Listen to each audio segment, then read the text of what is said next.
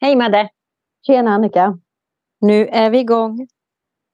Nu är vi igång igen. Nu har vi kopplat in sladdar och eh, sett till att vi hörs så bra vi kan.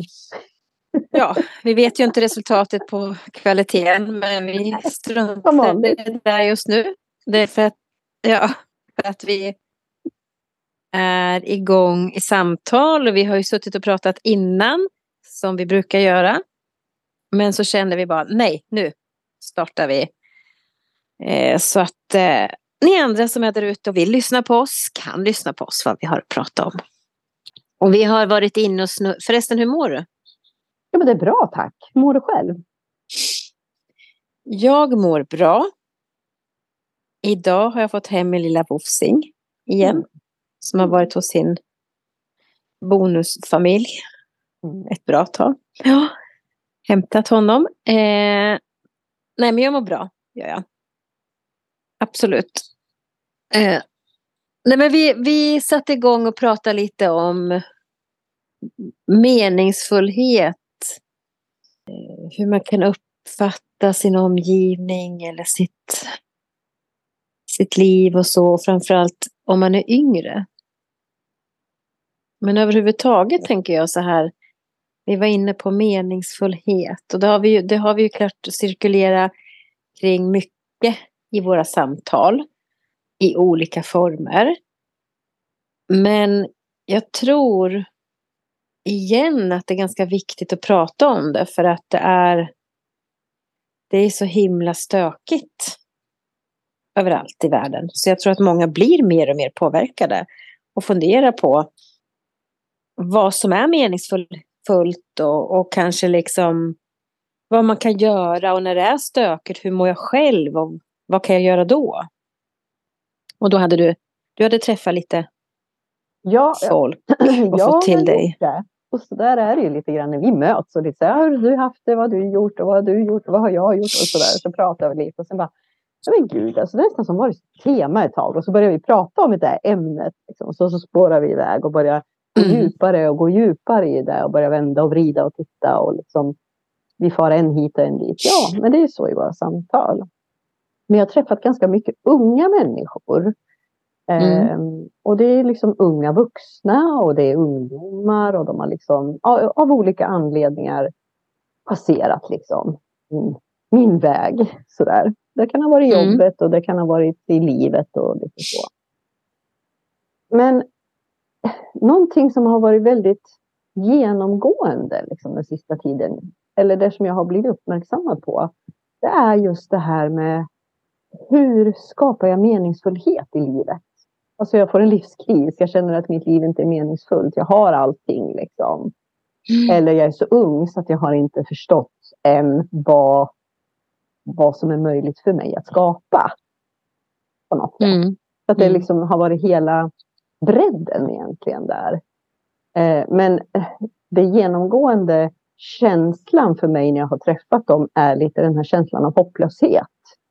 Lite panik, mm. eh, lite uppgivenhet. Eh, ja. Mm. Eh, och sådär. Därför, ja, jag vet inte, man känner lite vilset liksom. Mm.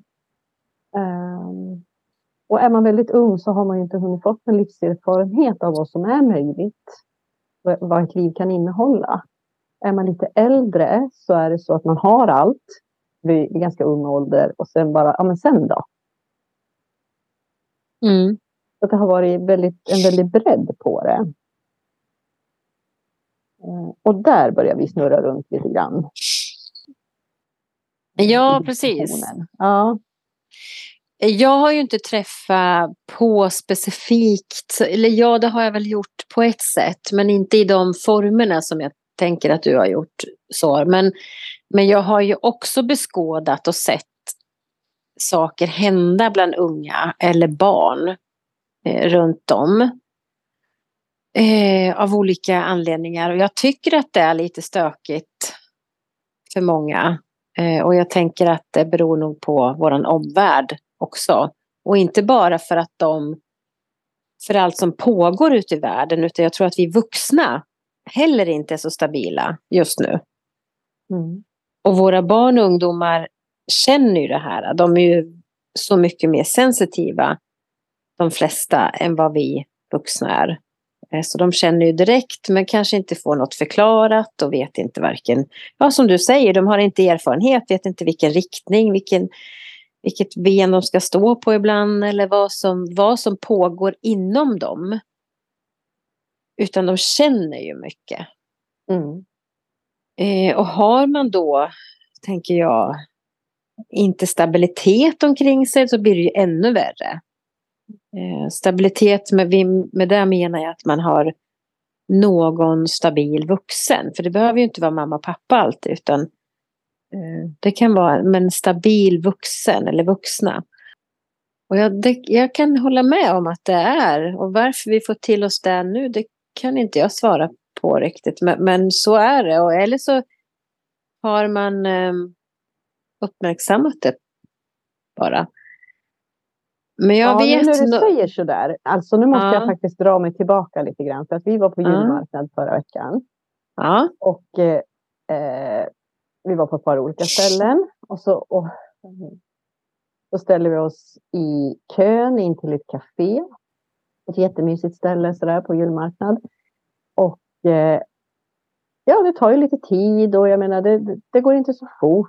Och jag menar, de jobbar på så mm. fort de hinner och du vet lite sådär. Mm. Och då kan mm. man ju välja att antingen står jag kvar i kön och jag vet att jag kommer komma fram. Mm. Eller så väljer jag att nej, jag är inte beredd att liksom stå här utan jag väljer att gå ut och liksom mm. åka hem och fika då eller göra någonting annat. Men och jag var på en bra plats med mig själv och du vet, och så här, jag hade verkligen stålsatt mig och jag visste att jag skulle åka på julmusik mm. och sådär. Du hade preppat dig, ja. Ja, jag mm. hade preppat mig. och, så, och så står där i den där kön och så där, Janne och jag. Och, ja, det är lite mysigt och, och bara liksom titta på folk och det är mycket då. Ja, men hela den här julkänslan. Liksom. Mm. Och så kliver in en familj och ställer sig bakom oss. Och jag känner riktigt alltså hur jag nästan så knuffas fram. Du vet. Jag bara förstod att men nu kommer en energi bakom mig. som, är ganska, som inte har någon koll alls. Som bara sprider ut sig överallt. Du vet, så här. Ja, ja, och ska fram. Ja. Preppat mig. Och jag är fullständigt medveten om energier och bra på att hålla min egen och så vidare. Och ändå påverkas jag. Liksom. Ja, ja. Mm. Det var kraftfull energi det där. Ja. ja. ja, det var så jävla roligt. Och jag bara tittar på Janne och Janne tittar på mig. Jag fattar ju direkt liksom, det var det någonting sådär. Mycket riktigt. De hinner stå där. Jag ljuger inte och jag överdriver inte om jag säger inte ens fem minuter. Så öppnar mamman munnen. Och de här barnen de hade med sig, säg att de var cirkus 8-10 års åldern, två tjejer. Oh. Och så börjar de. Ja men alltså här kan vi inte stå. Det, här, det har ju inte hänt någonting sedan vi kom in här alltså. Det hände ingenting. Vi kommer aldrig komma in här och få någon fika. Alltså hennes som mamma otålighet. Ingen självkontroll eller självinsikt överhuvudtaget. Alltså hon skvätte åt höger och vänster med sin energi och inte bara med den utan nu kommer också då orden. Förstår du? Ja. ja, jag förstår. Och den där pappan mm. står där bakom liksom så här, som, en, som, en, som ett litet ankare och ska liksom försöka parera det här snyggt nu. Då, liksom så där. Mm. Och det är så intressant ibland att bara studera människor fast de står bakom min rygg så jag hör dem. Jag tittar naturligtvis inte på dem. Jag lägger mig inte i deras liv. Men när de sen börjar alltså, diskutera med barnen mm. och framförallt den yngsta där att ja men nu får du välja att antingen får du stå här med pappa och så, så får ni liksom stå här och man vet ju aldrig hur lång tid det här kan ta och liksom verkligen säljer in idén om att det här är en dålig idé. Mm. Ja, för att hon är för otålig. Mm. Mm. Um, eller så följer du med mig ut och sen går vi ut och träffar jultomten. Du fattar ju den. Ja. Då börjar hon ju ställa krav på det här barnet att fatta val, eller fatta beslut, göra val. Mm. Mm. Ja, ja.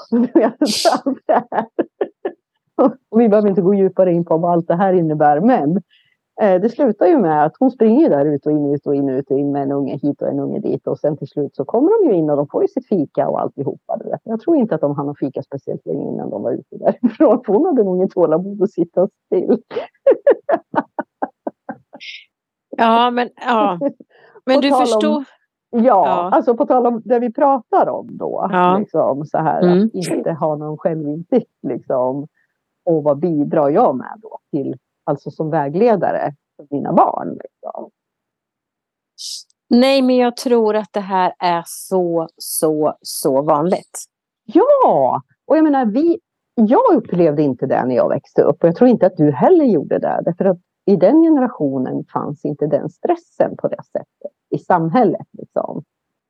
Nej, inte, inte så här. Utan det tog den tiden det tog liksom på något sätt. Idag det var inte mycket mer stressade. Ja, ja, oh ja, oh ja. Eh, och det ska gå fort det ska vara på ett visst sätt. Så att, nej men jag, det är som jag sagt förut och säger det igen och jag står för det. Människor blir riktigt dumma i huvudet. Av stress? Av, av stressen. Som de själva liksom försätter sig i också. För det är faktiskt inte så att du måste springa runt i det här ekorrhjulet. Du måste inte vara stressad när du står i en kö. Men folk är så stressade så att de kommer inte åt sin kapacitet att ens tänka där och då att vänta nu, vi är på julmarknad. Den är öppen till klockan 17 kanske säger vi. Jag står här, klockan är 12, 1, 2. Jag har tid, jag kommer att hinna. Och jag har ingen annan tid att passa. Så jag kan ju stå här. Alltså man har inte den tiden och förmågan, eller man tar sig inte den tiden, man har inte förmågan ens att komma till det resonemanget med sig själv tror jag. För att man är så stressad. Ja. Jag menar, jag kan se det här, nu, nu hoppar jag, men jag kan se det så tydligt i Spanien. Mm. Vi, där vi befinner oss då och då. Därför att de, det vet ju alla nästan, att det här manjana manjana som man pratar om, den finns ju till en viss del där.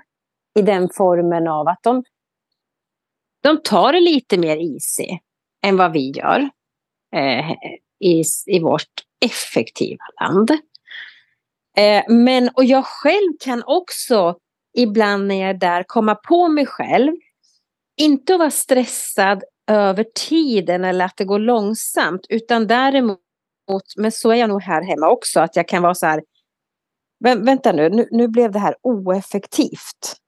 Om jag ska ta mig från A till B så har jag tänkt mig den här vägen för att det är den snabbaste, den bästa, jag slipper köer. Nej men alltså, jag vet, jag har redan planerat det.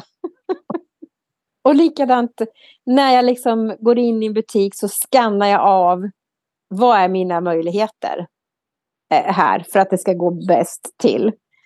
Jag är sån som människa. Så det, det gör jag även där nere. Men jag har upptäckt att eh, många, inklusive min familj till en viss del, är otåliga och är stressade. Och då brukar jag säga, men vänta, vi är ju här på semester. Var, var, ska, var ska vi någonstans sen då? Vad har vi bråttom till? Nej, det har vi ju inte. Nej, varför ska man stressa? Varför ska man då bli irriterad på? För att det går långsamt. Det finns väl någon anledning till det, säger jag. Ja, det har du ju rätt i. Alltså förstå att man måste poängtera det då för att visa att tänk efter. För jag tror att det liksom, det är inte alltid att, eh, eller alltså jag tror att du okynnesstressar ibland i samhället, i, i, i ditt liv, utan att du ens reflekterar över det. Att vad händer om jag nu saktar ner lite grann? Vad händer om jag bromsar in farten lite? Istället för att köra om tre bilar. Ja, sen när jag kört om de här tre bilarna, har jag kommit så mycket längre? Nej, för då kom de ikapp mig istället.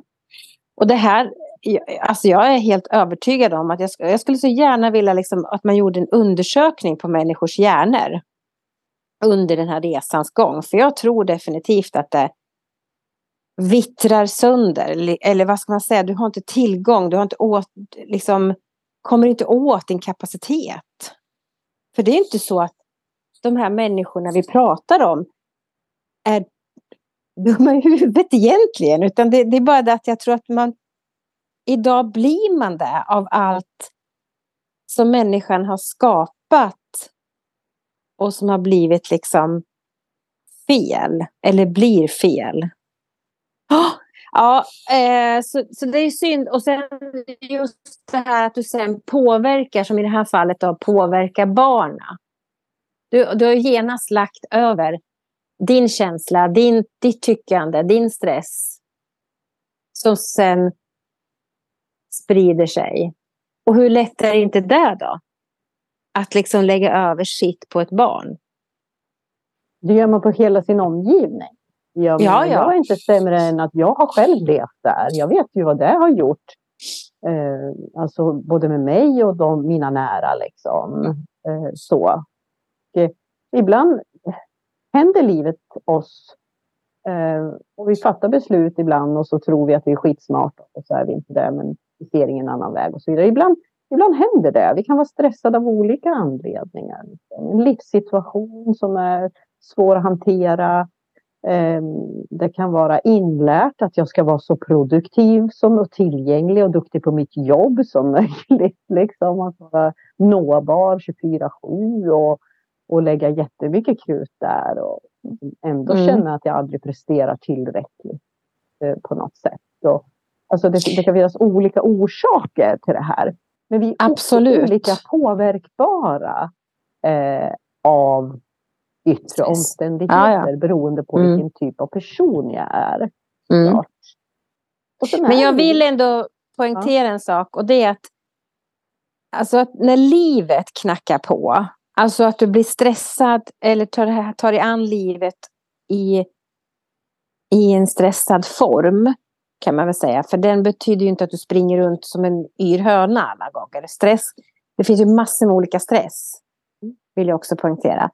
Men, men om du tar, alltså om det händer, livet knackar på. Det är en sak att man känslomässigt är stressad.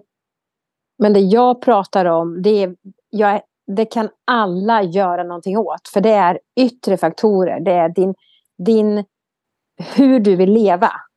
Mm. Om, du ska få, om du ska leva efter alla andras tyckande och tänkande eller vad du tror att det, det borde vara eller allt vad det är. Det, det, det kan du styra och ändra på själv. Mm. Det handlar ju bara om medvetenheten om det. Jag satt och tittade på Maslows behovstrappa. Den tycker jag är så himla intressant. Mm.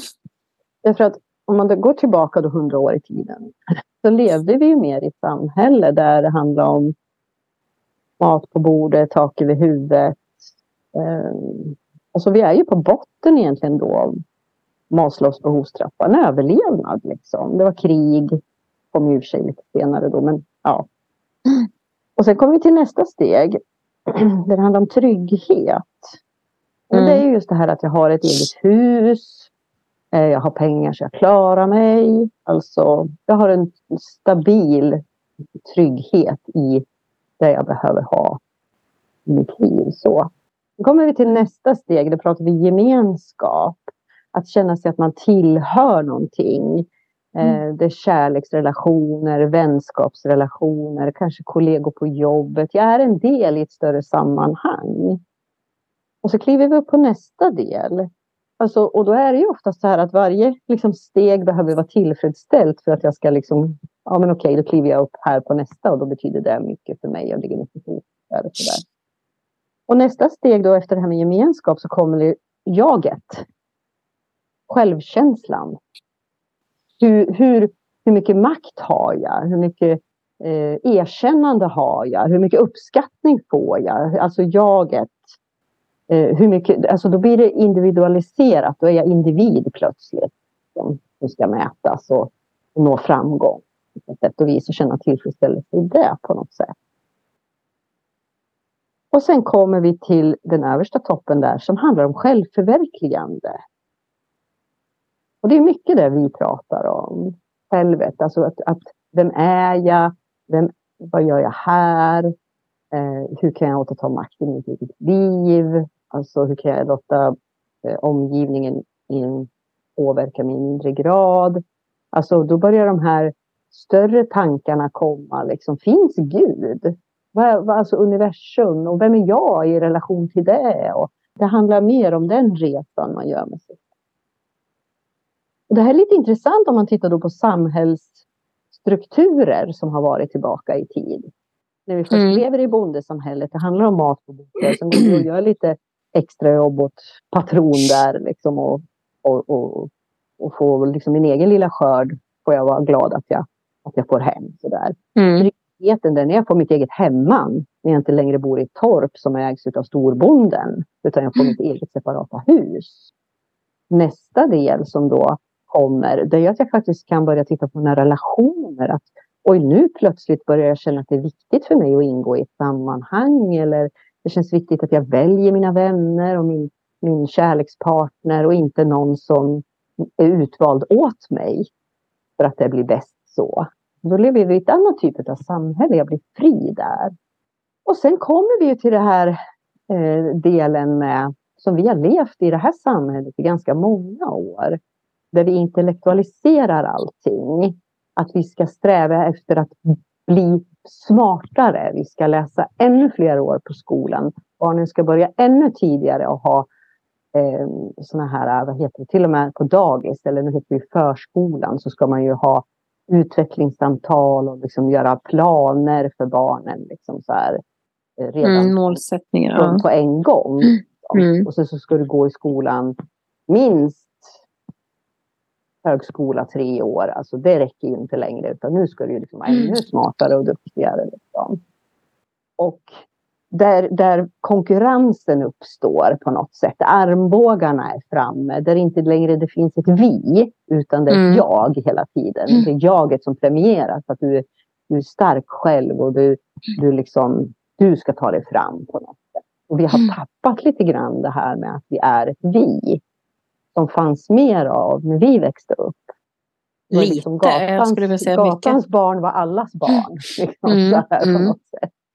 Det Mm. var ett vi. Man hade koll på varandra och hjälptes åt och så vidare. Och det jag kan uppleva att människor mår dåligt av, även unga människor som är mycket mer utvecklade och sensitiva än vad vi är. Det är ju Mm. det här med sitt självförverkligande. Vad är meningsfullheten? Mm. Vem är jag i, i allt det här? Vem är jag? Alltså det är nästan som ibland kan man se unga människor hur de bara står och betraktar vuxenvärlden och samhället med bara en så här så frågande ögon. Liksom, på något sätt. Men shit, var har jag hamnat någonstans? på något sätt. Ja, men det, ja precis. Och jag kan Eh, förstå att man då kan känna den här känslan. Alltså bara, hur hamnar jag här? mm. Så på något vis. Hur, vem ska jag vara i allt det här?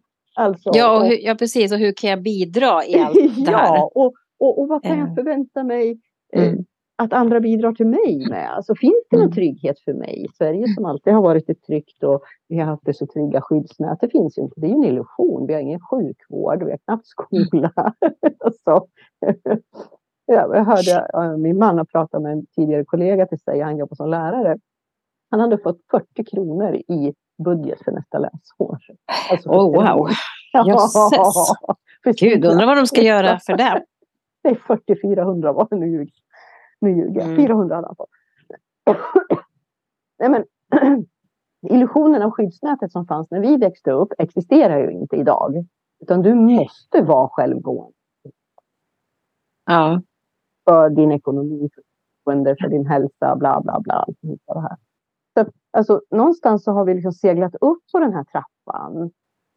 Eh, men samhället och strukturerna säger att vi är någon annanstans. Och genetiskt så bär vi minnen ifrån väldigt många tidigare liksom, liv. Eh, Mm. Där vi har liksom, kämpat på i botten av den här eh, trappan om man säger. Mm. Det är klart att det kan bli en förvirring i många människor. I Absolut. syfte i livet. Ja. Syfte. Vad är mitt syfte i det här livet? Ja. Hitta Och jag tror- syfte. Jag tror framförallt i våran, våran värld, i västvärlden, eller kanske inte, jag kan inte säga västvärlden heller, för att det finns ju europeiska länder som fortfarande har kvar en gemenskap. Alltså på ett helt annat sätt än vad vi har i Sverige. Oj, oj, oj. För Sverige är ju, måste vara ytterligheten i världen eh, som eh, driver till individu det individuella. Liksom, att jaget är viktigast. Den enskilda individen. Mm. Eh, att man är sekulariserad, att man liksom allt det här. Jag vet inte, det kan ju finnas något annat land, men det har jag inte tagit reda på, kommer inte ta reda på heller. Men eh, det måste, vi måste ligga i topp där i alla fall. Där kanske vi ligger i topp. Jag vet inte om det har gjorts sådana briljanta För det gör vi ju inte på mycket av annat längre. Men oavsett eh, så tänker jag så här att eh, så länge människan har funnits här på jorden så har det alltid funnits också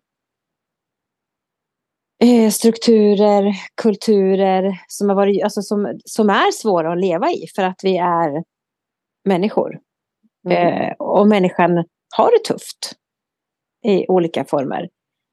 Men jag tänker så här att eh, förr så tror jag att man ändå hade, och då pratar jag lång tid tillbaka också, att man, även om det var tufft så hade man någon gnista inom sig till överlevnad hela tiden. Det var det du strävade efter. Då utifrån eh, en rädsla.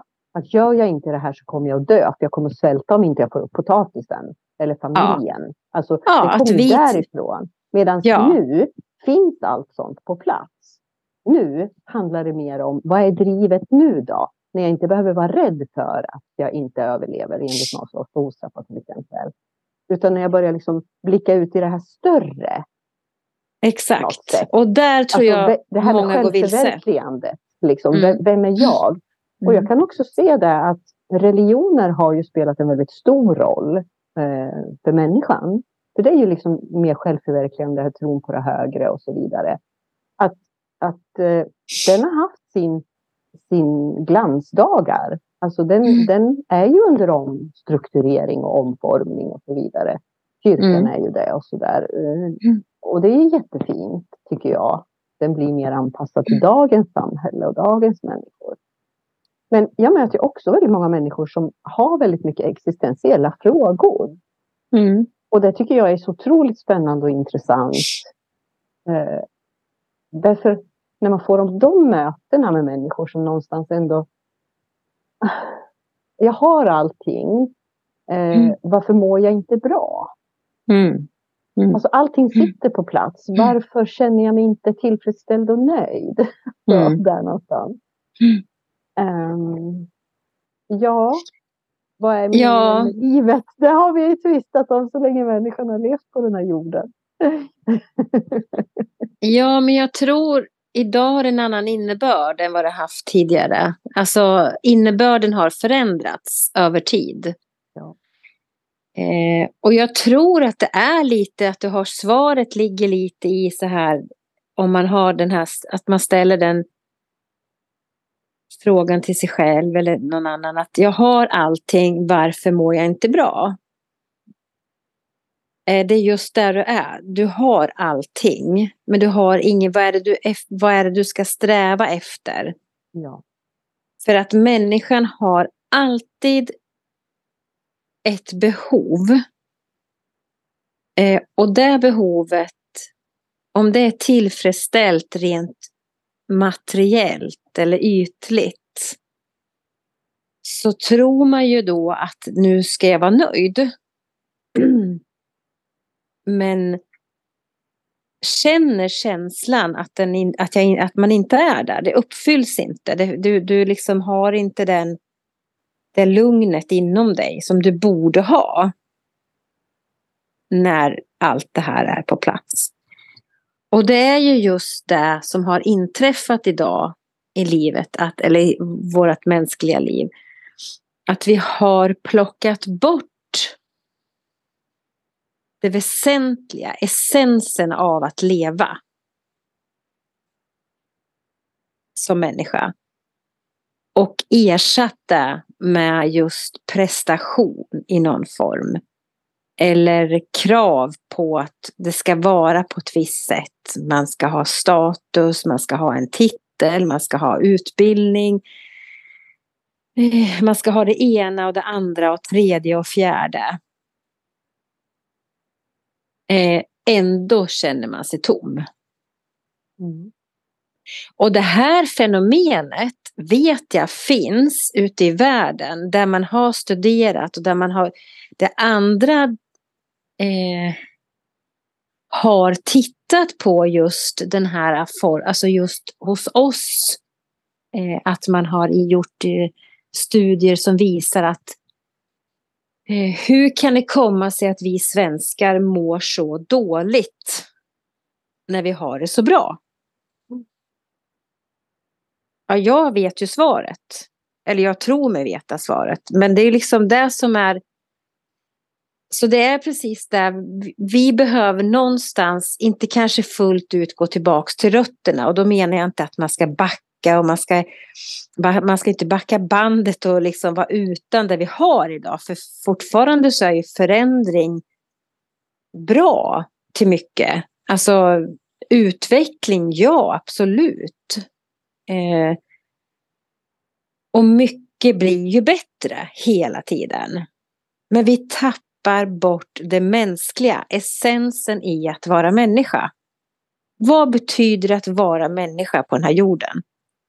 Vad är det vi behöver som människa? Alla, oavsett vart du befinner dig på jorden, har samma behov. Oavsett vilken kultur, vilken religion du tror på, hur du ser ut, om du är smal, om du är tjock, om du är lång eller kort eller om du har brun färg på huden eller om du har vit färg på huden. Eller vad Alla människor har samma behov i grund och botten. Och där har vi i vårt land i alla fall tappat extremt mycket. Tror jag. Och det gör att vi går vilsna. Och det gör att man känner, man känner den här känslan tror jag som både ung och gammal eller vuxen Eh, jag borde inte känna så här. Och jag tror att man då lägger skuld på sig själv. Alltså, och det har vi pratat om förut i avsnitt. Att, att lägga skuld på sig själv gör det bara ännu värre. Men det är naturligt att man gör det. För man tänker sig jag borde må bra. Borde inte känna så här. Istället för att säga så här. Varför mår jag så här? Hur ska jag kunna hjälpa mig själv? Och det är inte kanske så lätt om man är ung. Men om man har lite erfarenhet på nacken eh, så kan man nog lättare kanske, jag vet inte om man kan lättare komma fram till ett svar, men, men man kan ändå, det finns ju många vägar att söka hjälp på. Man behöver inte vara ensam om det i alla fall. Nej. Och bära på det. Nej, och som, om vi ska ta den andra delen i den andra aspekten i det då så, så pratar vi ju väldigt mycket nu om människan, jag, människa. Alltså mm. så. Och vi mm. förstår ju av så, så mycket mer och det är någonting vi återkommer till och det är någonting som jag lever ut efter i mitt liv. Eh, jag är nog minst människa i min anatomi, om man säger så. Eh, och det är ju det att vi har ju också en själ vi har, vi har en andlig materia, vi har en själslig materia i oss. Liksom. De är kopplade till någonting större. Så jag brukar uttrycka det som så att många gånger när du upplever det här, att du liksom har allt och du är inte lycklig och jag känner hela tiden att jag söker någonting men det känns tomt i mig. Vad är det för någonting? Ja, men har du tittat lite grann i liksom så här, vad, vad, alltså själen då? själen. Mm. Det är den. Den är smart. Du borde lyssna oftare på själen. Den är smart. Det är ju jaget som inte fattar vad själen uttrycker alla gånger. Det är ju jag som är trög. Liksom så. Men det är den här känslan av tomhet eller otillfredsställelse många gånger handlar om när själen knackar på. Liksom. Eh, och sitter där med sin lilla röst. Hallå, vad finns där inne? Mm. Här finns jag. Du lyssna lite på mig också. Jag är här och gör en liten resa i din farkost. Kan vi göra den tillsammans? Liksom? Och det ja. betyder inte att jag blir eh, buddhist eller att jag tillskriver mig kristendomen eller judendomen, alltså en religion överhuvudtaget. Eller, eh, utan bara nyfiket utforska. Va, vad är själen i mig? Alltså, ja. Hur yttrar den sig i mitt vardagliga liv? Liksom? på något sätt. Och där finns det så mycket spännande grejer som man kan komma i kontakt med. Som kan ge en en större tillfredsställelse. Där man inte längre känner den här behovet av att jaga vidare eller varför känner jag mig tom när jag liksom något som saknas i mig fast jag har, så, har det så bra. Och liksom så. Att det finns en del av, av oss som är otillfredsställd. Och själen tillfredsställs genom kärlek.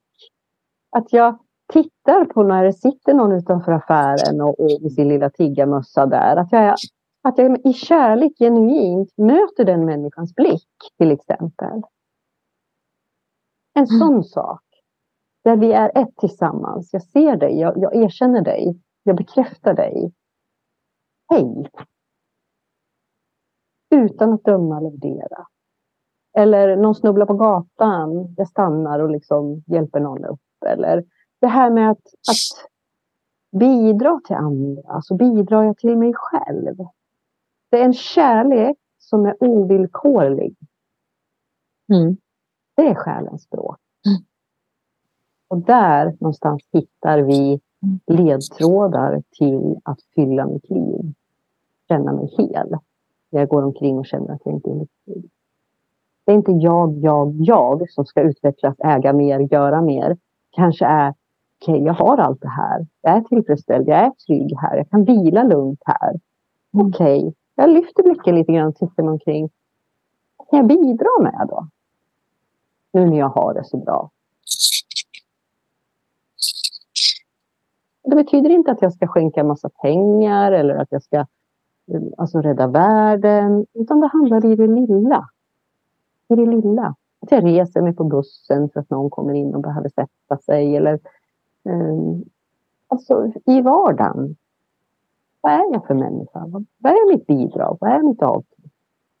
Där börjar det hända någonting. Ja, men precis. Och jag tror att när man kommer till ett sånt där man är liksom nyfiken på andra, man är öppen för det här. Det räcker med att man, som du säger, en, en bekräftande blick eller hej, hej eller liksom ett leende, vad som helst. Alltså det behövs inte mycket.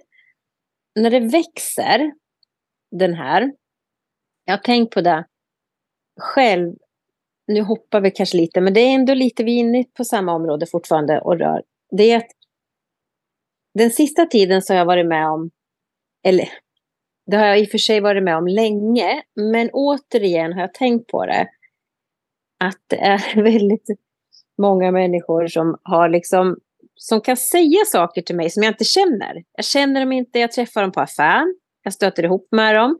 Jag till och med kan Idag senast så gick jag och jag hade någon som kom snett bakifrån. Eh, naturligtvis för hon skulle gå ut. Eh, och jag med. Men som säger så här, du, åh vilken fin kappa. Och så börjar hon prata. Mm. Och jag tror att hon vågar också prata med mig för att min energi utstrålar faktiskt en nyfikenhet på människor. Mm. Och att jag... Eh, och det är ett av mitt, mina bidrag här i livet. Att jag är nyfiken på människor och är genuint intresserad av människor. Eh, och det behöver du inte säga, du behöver inte göra någonting, det finns där. Därför att vi liksom... Eh, vi läser av energier också. Det är också ett sätt att liksom eh, ta in. Eh, och jag tänker att framförallt barn och ungdomar gör ju det verkligen. De är lätta på det. De kan verkligen det språket. Mycket bättre än vad vi vuxna kan. Och om de... Eh, att man kanske, om man är ung och känner att någonting skaver.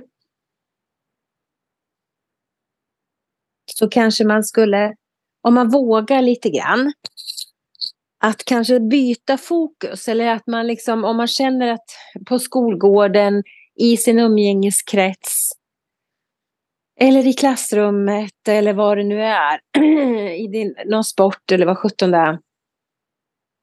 Om man normalt sett brukar umgås med vissa, om man, man känner ändå att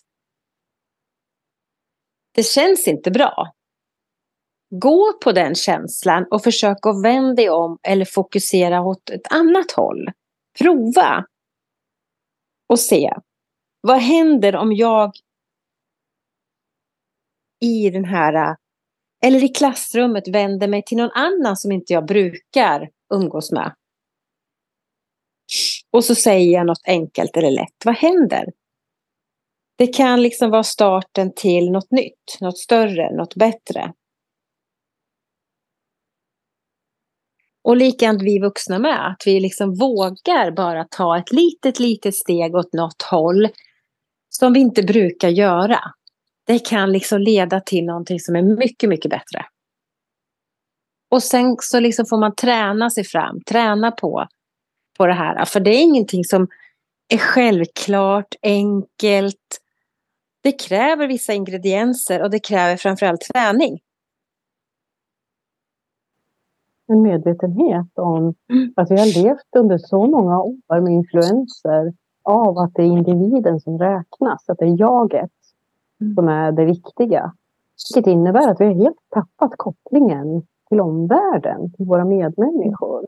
Och i och med det så stänger vi dörren till själen. För att själen är här för att bidra till varandra. Och för att lära sig av varandra och ta in information från andra. Alltså stänger vi den dörren, det är ungefär som att säga att nej men eh, nu får inte du bo kvar i ditt hus längre, hej då. får du bo på gatan. Alltså man har tagit ifrån mitt liv någonting. Mitt liv är mm. fråntagen någonting, någon del av mig på mm. något sätt. När vi mm. inte har eh, och vi behöver inte bli djupa för det. Vi behöver inte gå in i någon liksom, existentiell kris för att jag inte hör min själ. Det handlar inte om det. Utan när du kan uppleva kärlek på ett sånt sätt som är inte belagd med förväntan. Mm. Eller du, om vi skulle säga så här. Ja, men om man säger så här, jag kan tänka mig att ändå många skulle liksom tänka så här, okärlek, alltså många lägger, det är ett stort ord. Det är ett ganska djupt begrepp skulle man kunna liksom säga så här, om man till en början åtminstone känner en lätthet då? Att det är första steget, att man känner att det kändes lätt att säga hej till den här människan. Eller det kändes lätt att göra det här. Sen att det är kärlek som växer. Men, men liksom, jag tänker så här, om det är någon som funderar på mm. vad kan jag göra liksom? Eller hur ska det kännas? Lyft blicken från ditt jävla ego. Det är vad jag säger. Var inte så självcentrerad. Eh, förstår vi då vad jag säger? Absolut. Det är inte då mi, förstår mi, mi, det är we, we, we. ja. Ja, att inte ja. ta sig själv på för stort allvar. Att inte bara men jag, jag, mitt, mitt, mig, mig. Mm. Utan Alltså lyft fokuset lite grann, mm. lyft blicken, liksom, mm. se dig omkring, liksom, relatera till andra och annat. Alltså... Men du, nu, nu, nu vill jag haka på här. Eh, för nu tänker jag så här, den här familjen som du hade bakom dig, jag bara kommer tillbaka till den. Det är så lätt för att där var det ju liksom mammans energi trängde ju rakt igenom er också. Ja. Ja, Eh, förstår då den energin riktat till barna. Mm. Och hur den lagras. Ja. Eh, och då är det här är en sekvens ur livet de har. Mm. Då kan man bara föreställa sig att det finns dagligen riktad energi som egentligen har, alltså som, som mamman liksom står för. Eller åsikter, tankar, det är också energier. Alltså förstår du? Allt det här. Och nu tar jag det här som ett exempel för vi alla har varit där. Och vi är där. Ja. Att vi påverkar andra människor. För det är där, dit jag vill komma. Mm. Hur jävla lätt är det då för barn mm. som växer upp i en stark Alltså en familj som kanske har starka åsikter, som är starka individer. Men som har noll insikt i påverkan på hur man, gör, eller hur man påverkar andra. Mm. Jag menar, det här barnet, när den börjar känna saker, att det här känns inte bra, vet man ju först inte vad det handlar om för att man är ett barn. Sen blir man lite äldre och då ska du helt plötsligt ingå i ett system och kunna och förstå och veta, för vi ställer det kravet beroende på ålder.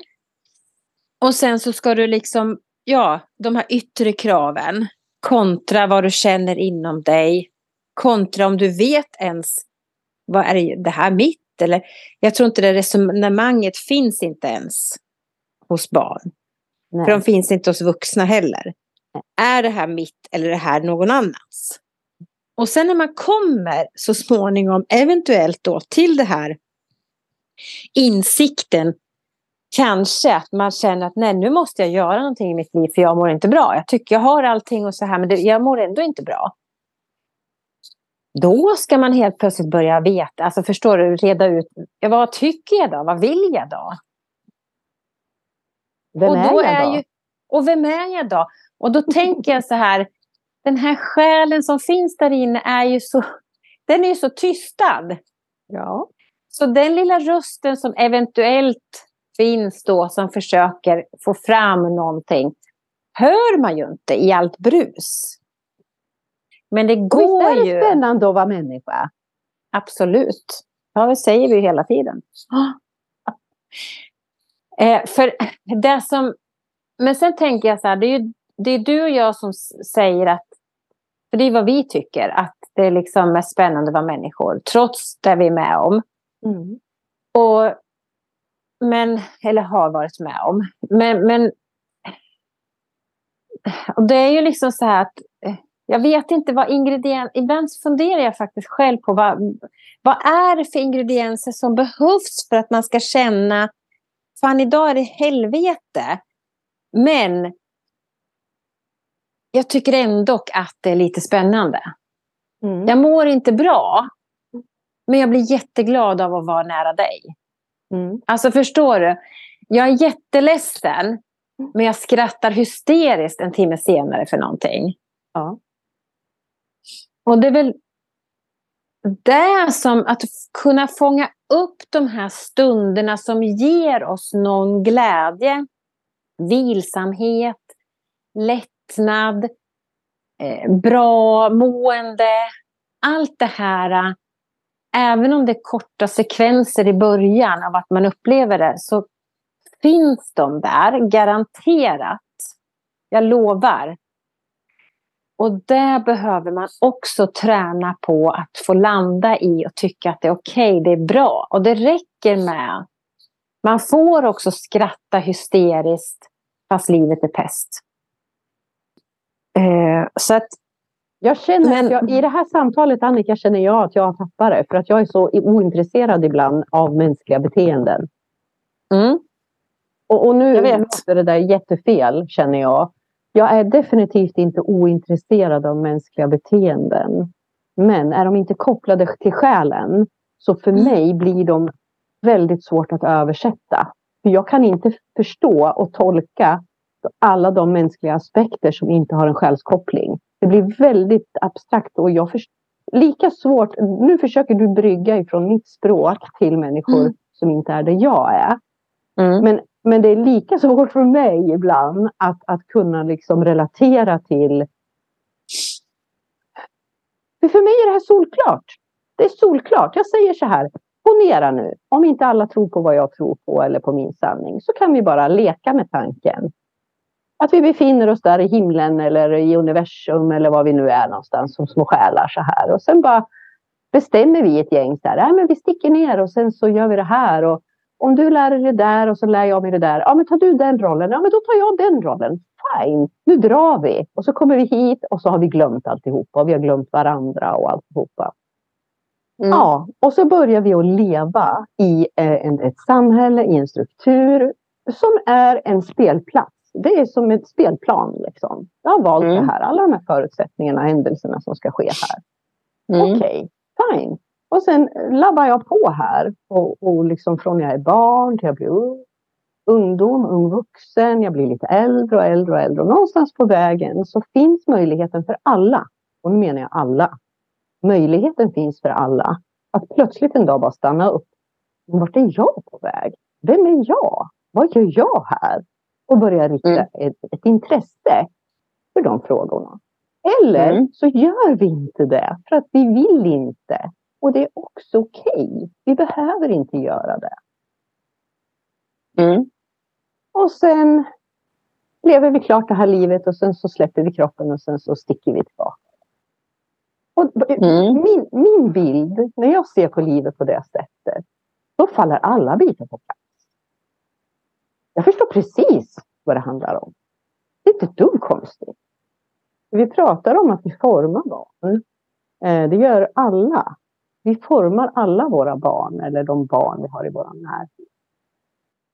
Ja, ja, vi påverkar ju hela tiden. Ja, ja. Och det är mm. meningen. Att själen kan inte vara helt ren och fri och, och bara leva i den här lilla farkosten med alla insikter och visdomar och kunskaper i det här livet. Eh, utan vi behöver lagras på med massa grejer. Skuld, skam, dåligt samvete, glädje, kärlek, alla typer av upplevelser. Lager på lager på lager. Tills mm. vi en dag upptäcker men det här funkar inte för mig. Så här vill inte jag ha det. Jag vill inte vara i det här sammanhanget. Det här är inte jag. Det här känns inte som mig. Det är inte min sanning. Och pang, plötsligt så börjar vi liksom att plocka av de här lagren igen. Och det är erfarenheter som vi har skaffat oss. Och vi behåller de lagren som känns rätt för mig och sen så lämnar jag bort de som jag inte längre är bekväm med. Så ser jag på hela resan. Mm. Ja, då men vad... blir det plötsligt väldigt lätt att prata om livet och utmaningar. Eh, ja, eh, men det jag inte riktigt förstår är... Jag förstår, din, förstår ditt resonemang, för att jag håller med. Eh, men ointresset av... Eller ja, du, du, du, nu formulerar du dig så, men du... Det är så jag menar, inte så. Jag är Nej. inte alls ointresserad. Nej, men du Fast du får förklara för mig, för jag vet inte riktigt vart du ville komma. Riktigt. Nej, det vet inte jag heller. Jo, Nej. jag tror att diskussionen går iväg åt ett håll där jag inte känner att jag kan bidra. Jag kan inte bidra i, i en diskussion. Alltså förstår du, när vi pratar så här så bara känner jag så här, nu glider vi iväg någonstans här där jag känner att nej men här, här ute någonstans, här kan jag inte hitta någon referenspunkt riktigt. Men det är det som är så intressant, för jag kan ju inte hitta, alltså jag kan ju, om vi säger att du nu beskriver utifrån dig, ja. eller ja, ditt sätt att se på ja. det, så, så är jag med dig i ja. din resa. Men det betyder ju inte att jag är där alls heller alla gånger för att jag inte förstår kanske, eller jag inte är med på det. Eh, men jag fattar ju, och jag menar det jag säger betyder ju inte att man är själslös. Nej, alltså, nej, nej, nej, det är ingen som är själslös. Nej, men alltså jag menar ju, men jag tänker så här att det är så många som inte är dit komna som du och jag är. Alltså för oss, alltså, för jag tänker så här, om vi pratar, om, när folk hör oss prata, ja. då tänker jag så här, att man borde uppleva att vi är ganska trygga med det vi pratar om. Mm. För att det är inget konstigt åt något håll. Eh, men för att ha kommit dit så är vi ju bekväma och har tillit och har ett annat, vi har en djupare tro på det vi kanske försöker förmedla. Ja. Eller för oss är det så. Det finns inget, det är neutralt, det, det är helt okej, okay. det är liksom normalt för oss. Fast det inte skulle vara det för alla andra. för det är, det är inte normalt för, för alla andra liksom så. Men det betyder inte att det andra inte kan uppleva eller förstå eller förklara det här med själen. De kan sätta ett annat ord på det. Men vi är, människan är flerdimensionell, det kan vi inte komma undan. Nej. Det finns ingenting som kan förklara emot det. Nej. Nej. Vi är flerdimensionella. Annars skulle vi inte vara så komplexa som vi är. Och ska jag då prata på ett väldigt lätt, enkelt, förståeligt språk, rätta mig om jag har fel nu Annika, Men då vill jag bara säga så här att förstå din unikhet. För det finns ingen som du. Har aldrig funnits, kommer aldrig att finnas. Du är helt och totalt unik. Det finns bara mm. en av dig. Mm. Och när du förstår den så kommer det automatiskt att skapas en meningsfullhet i ditt liv.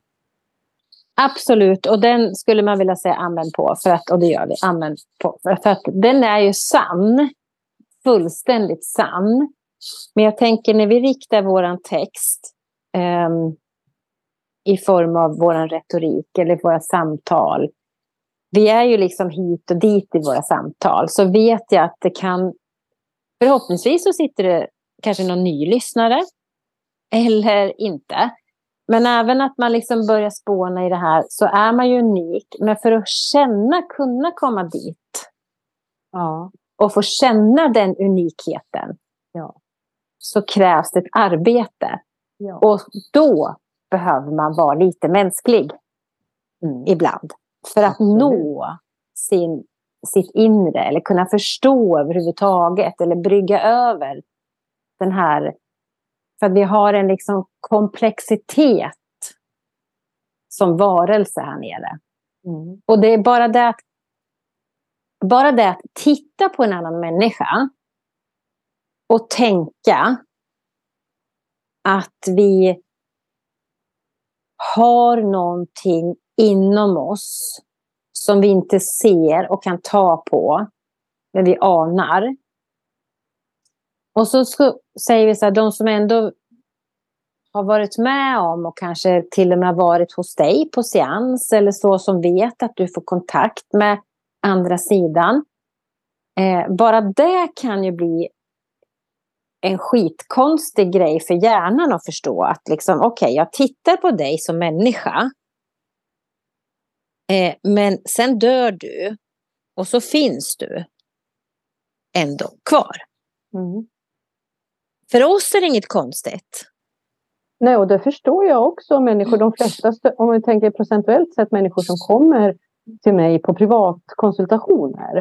Eh, för mm. dem handlar det inte så mycket om faktiskt att möta andevärlden. Om du inte är i sorg eller om, om det är så. Alltså, för att det handlar många gånger om deras egna liv. Och, och, och där någonstans så, så är det så fint att kunna tala om för en människa att jag ser dig. Och ber- mm. Jag kan berätta, jag har aldrig träffat dig, jag kanske aldrig kommer träffa dig igen, men jag kan berätta om dig. Jag vet mm. vem du är. Mm. Jag vet din unikhet. Uh, så att vi behöver inte göra det så mycket mer komplicerade än så faktiskt. Det är inte så komplicerat. Sen Nej, och då förstår det och när man kan känna igen det i sig själv så kan man också förstå sin omvärld därifrån. Mm. Därför att det kanske ligger så många lager. Mm. och där, som du säger, alltså när vi pratar om det här att göra jobbet med sig själv. Det kan börja där. Men då mm. behöver jag först kanske veta. Åh, ja. Det är ju där jag känner mig hemma. Det är ju den jag är. Mm. Sen har livet gjort mig till någonting annat. Mm. Precis. Alla roller jag spelar. Det är lite roligt ja. med seanser faktiskt. Och vi delar upp det. Att vi delar upp det så att vi pratar med andevärlden en stund. Och sen går vi över och så pratar vi om, om dig. Och ibland kommer folk på seanser bara för att få höra om sig själv. Inte mm. för kontakt med andevärlden. Så att, och, och, jag menar, du är ju andevärlden. Det, alltså, det är bara det att, att du råkar ha en fysisk skal. Mm. Ja, ja, vi är en del av det. Ja, det fattar jag. Nej, men det är ju... Men, men jag tänker liksom just att vi är... Det, jag tror att det är lite klurigt ibland för, för liksom den mänskliga hjärnan att fatta. Men om man skulle bara kliva bort ifrån den lite grann så tror jag att man kan träna lite. Alltså det, det, det är ganska lätt att börja känna och förstå att det finns någonting bortom. Det, det, det, du inte ser med dina fysiska ögon. Ja, ja. Du lyssnar på radion varje dag. Till exempel. Ja, ja det kan man ju ta som exempel. Alltså ja. på rätt frekvenser. Eh, du har mobilt bredband till exempel. Mm. Eh, hur funkar det? Mm. Alltså det är ju frekvenser Mm. som inte syns Precis. för ögat. Eh, jag vet Mm. inte mer vad vi kan... Nej, men jag tänker på det du, det du sa så fint om det här, att den här, äh, när du möter människor i ditt jobb, liksom så, så det är lite det jag pratade om för en stund sedan, eller nämnde det här med, eller min, det här mänskliga språket vi har, att vi har alla, oavsett vart vi kommer ifrån, Ja. vart vi bor och så, så är det just det mänskliga språket. Det är en del av att jag ser dig, Mm. jag bekräftar dig, du är viktig. Mm. Och den delen har ju jag också hela tiden i mitt jobb. Att man Mm. liksom, man står inför det. Eh, och, och då, och där man, utmaningen mycket är ju, kan jag se, men som också är fantastiskt att just mötas i. Och där man sen till slut landar i och förstår att vi är just lika. Men utmaningen kan ligga mycket för mig i början i mitt jobb i kulturkrock. Alltså jag ska försöka förmedla någonting till en, till en annan människa eller flera människor. Eh, mitt sätt att arbeta på, men som inte stämmer överens med deras tro Mm. till exempel. Och när man då får möta dem, eller när man sätter sig i ett samtal, oftast då med en tolk förstås, ehm, så får man, eller jag brukar liksom vilja veta då, kan du berätta för mig hur du ser på det? Kan du berätta för mig vad som krockar? Mm. Eh, och hur, hur liksom så, så jag kan förstå. Ja. Och sen kan jag få berätta ifrån mitt perspektiv och mitt håll. Liksom så, så det är ju svårt, men jag upplever gång på gång att vi har samma språk i grunden. Vi, och det är ju själarnas språk. Alltså det är ju liksom, eh, och det tror jag om, om många som lyssnar nu liksom funderar på liksom att prova, känn efter, stanna och känn efter. Stanna upp och känn. Så kommer man börja ana och förstå att det finns någonting som är större. Och det är det som är det totala kärleken, det stora alltet liksom. Vi befinner oss i. Jag tänker också bara om vi ska rappa ihop det här lite grann också med att kan jag göra då om jag känner så här och det finns ingen meningsfullhet för mig och jag har allt eller jag har inget men jag hittar ingen meningsfullhet. Men försök att göra någonting gott för andra. Mm. Kanske ta, ringa upp en organisation kanske där de har såna här eh, jourhavande kompis eller medmänniska till exempel. Eh, och bara vara ett lyssnande öra för någon annan eller alltså, någon annan typ av ideell organisation man kanske kan tänka sig att man kan bidra i. Liksom att lyfta perspektivet från sig själv Mm. till sin eh, omvärld, sina Mm. medmänniskor. Där Mm. någonstans händer det någonting i mig Mm. och i den människa jag hjälper. På något sätt. Mm. Eh, det är ett jätte, jättekraftfullt verktyg eh, att göra gott samtidigt som du kommer att hitta större mening för ditt eget liv. Mm. Många nycklar där. Jättefint. Det här var ett spännande samtal. Hit och dit och upp och ner och ut och in.